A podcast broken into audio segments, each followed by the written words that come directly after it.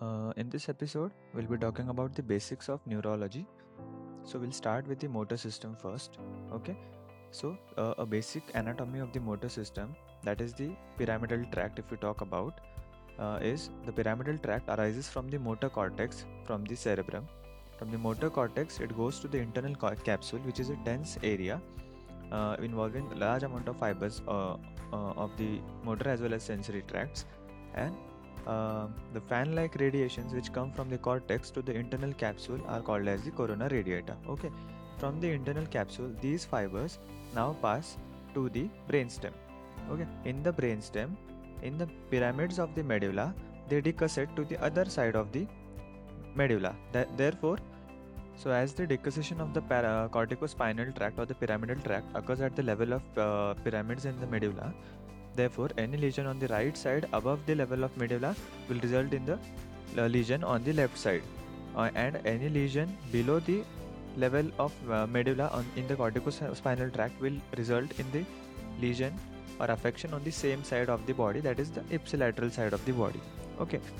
Uh, so now let us talk about the anterior horn cell, that is the junction between the upper motor neuron and the lower motor neuron. Okay. So what are the inputs that the AHC, that is the anterior horn cell, receives? So the anterior horn cell receives three inputs. First, from the pyramidal tract, that is the corticos, corticospinal tract. Okay. Second, from the extrapyramidal system, that is from the basal ganglia. And third is from the reflex arc, that is the spinal cord itself. Uh, this uh, reflex arc is responsible for the deep tendon reflexes and the superficial reflexes as well. Okay. Now, the pyramidal tract controls the voluntary movement through the AHC. Okay, voluntary movement of the muscles. So now what happens is uh, the pyramidal tract, that is the lateral corticospinal tract, is responsible for all the voluntary activities of the muscles, and also it has a job of inhibiting the spinal reflex arcs. Okay, so if there is UMN lesion on the right side, okay, or the left side, so there will be contralateral loss of the body uh, in case of the voluntary activities. Okay, and other than that the UMN lesion will remove the inhibitory stimulus to the reflex arc. This will result in spasticity of the muscle. So, this spasticity is a predominant symptom of an UMN lesion. Okay. Similarly, if there is an extrapyramidal uh, lesion, those the main function of extrapyramidal system is to uh, perform all the involuntary activities such as the tone and the posture. Okay. So the pyramidal and the extrapyramidal systems work in collaboration to perform any kind of voluntary activity. For example, to walk, there needs to be an posture. So the posture is uh, defined by the extrapyramidal system, which is uh, the perfect posture for walking, and the uh, act of walking, that is the movement of legs. The voluntary movement of legs is done by the pyramidal system. Okay. So the posture is by the extrapyramidal system, and it also suppresses the unwanted involuntary movements, which we can also call as chorea.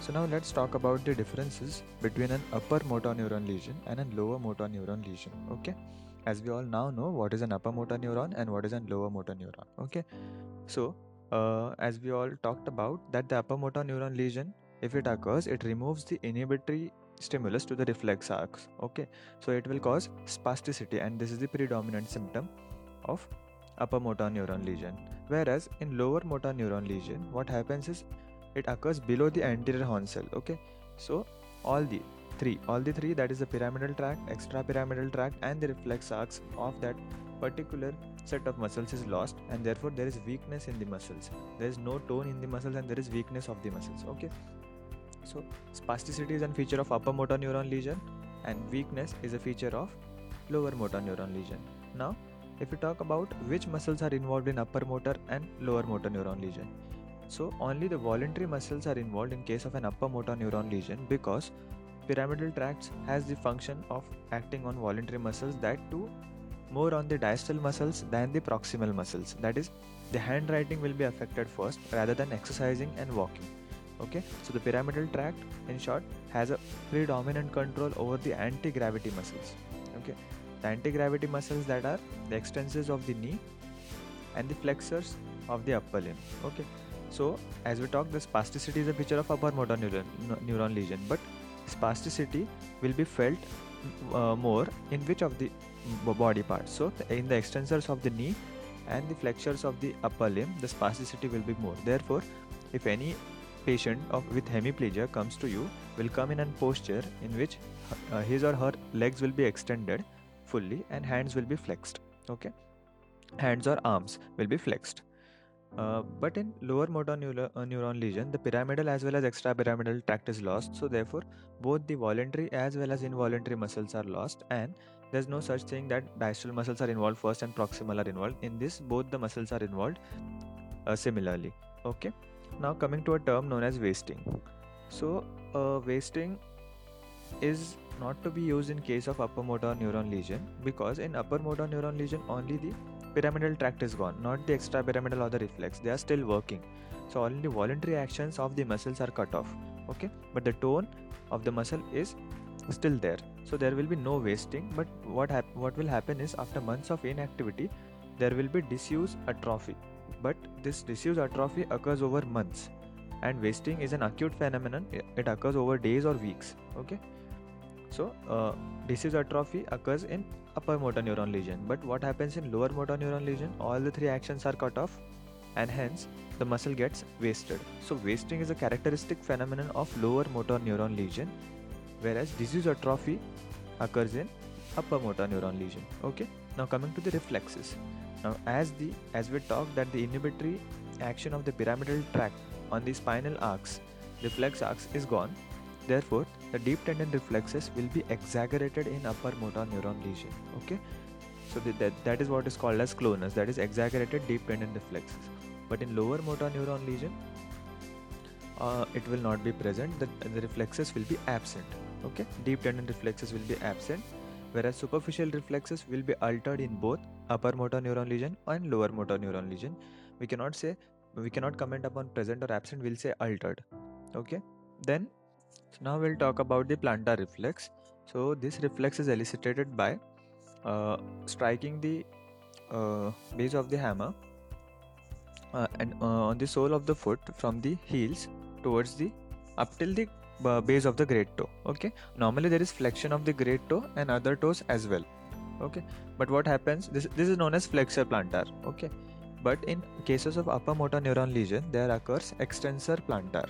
Normally there's flexor plantar in case of upper motor neuron lesion, there occurs extensor plantar, that is the great toe goes up and other toes are fanned out. Okay, so the uh, extension of the great toe and the uh, fanning out of other toes is known as extensor plantar or this is uh, known as Babinski sign and presence of Babinski sign indicates that there is upper motor neuron lesion. Okay. Uh, but this is not true uh, at all times because Babinski sign can be present in infants in deep coma patients, in narcotics, uh, and in case of alcoholic patients. Okay. So Babinski sign is an abnormal plantar reflex that is the extensor plantar reflex and which occurs in the upper motor neuron lesion and is abs- and is not present in lower motor neuron lesion. There occurs flexor plantar. Okay. Then another feature of lower motor neuron lesion is fasciculation. Fasciculation occurs due to regeneration of the lower motor neuron uh, and is seen as abnormal twitching movements of the muscle at rest okay they are very fine movements so uh, they are known as fasciculation and they are present in lower motor neuron lesion and they are and they are not seen or absent in the upper motor neuron lesion okay so as a summary upper motor neuron lesion will present with spasticity will involve only the voluntary muscles will involve the distal muscles more than the proximal muscles and it has more control over the anti-gravity muscles that is the extensors of the knee and flexors of the upper limb okay then Wasting is a feature of lower motor neuron lesion, not a feature of upper motor neuron lesion, uh, whereas in upper motor neuron lesion there can be disuse atrophy. Uh, then deep tendon reflexes are exaggerated in upper motor neuron lesion and Babinski sign is present. Okay. In lower motor neuron lesion, the predominant symptom is weakness of the muscles. Both voluntary and involuntary movements are lost and the muscle wasting is present. This is a characteristic feature. Muscle wasting is present other than this, Babinski is not there and fasciculations will be present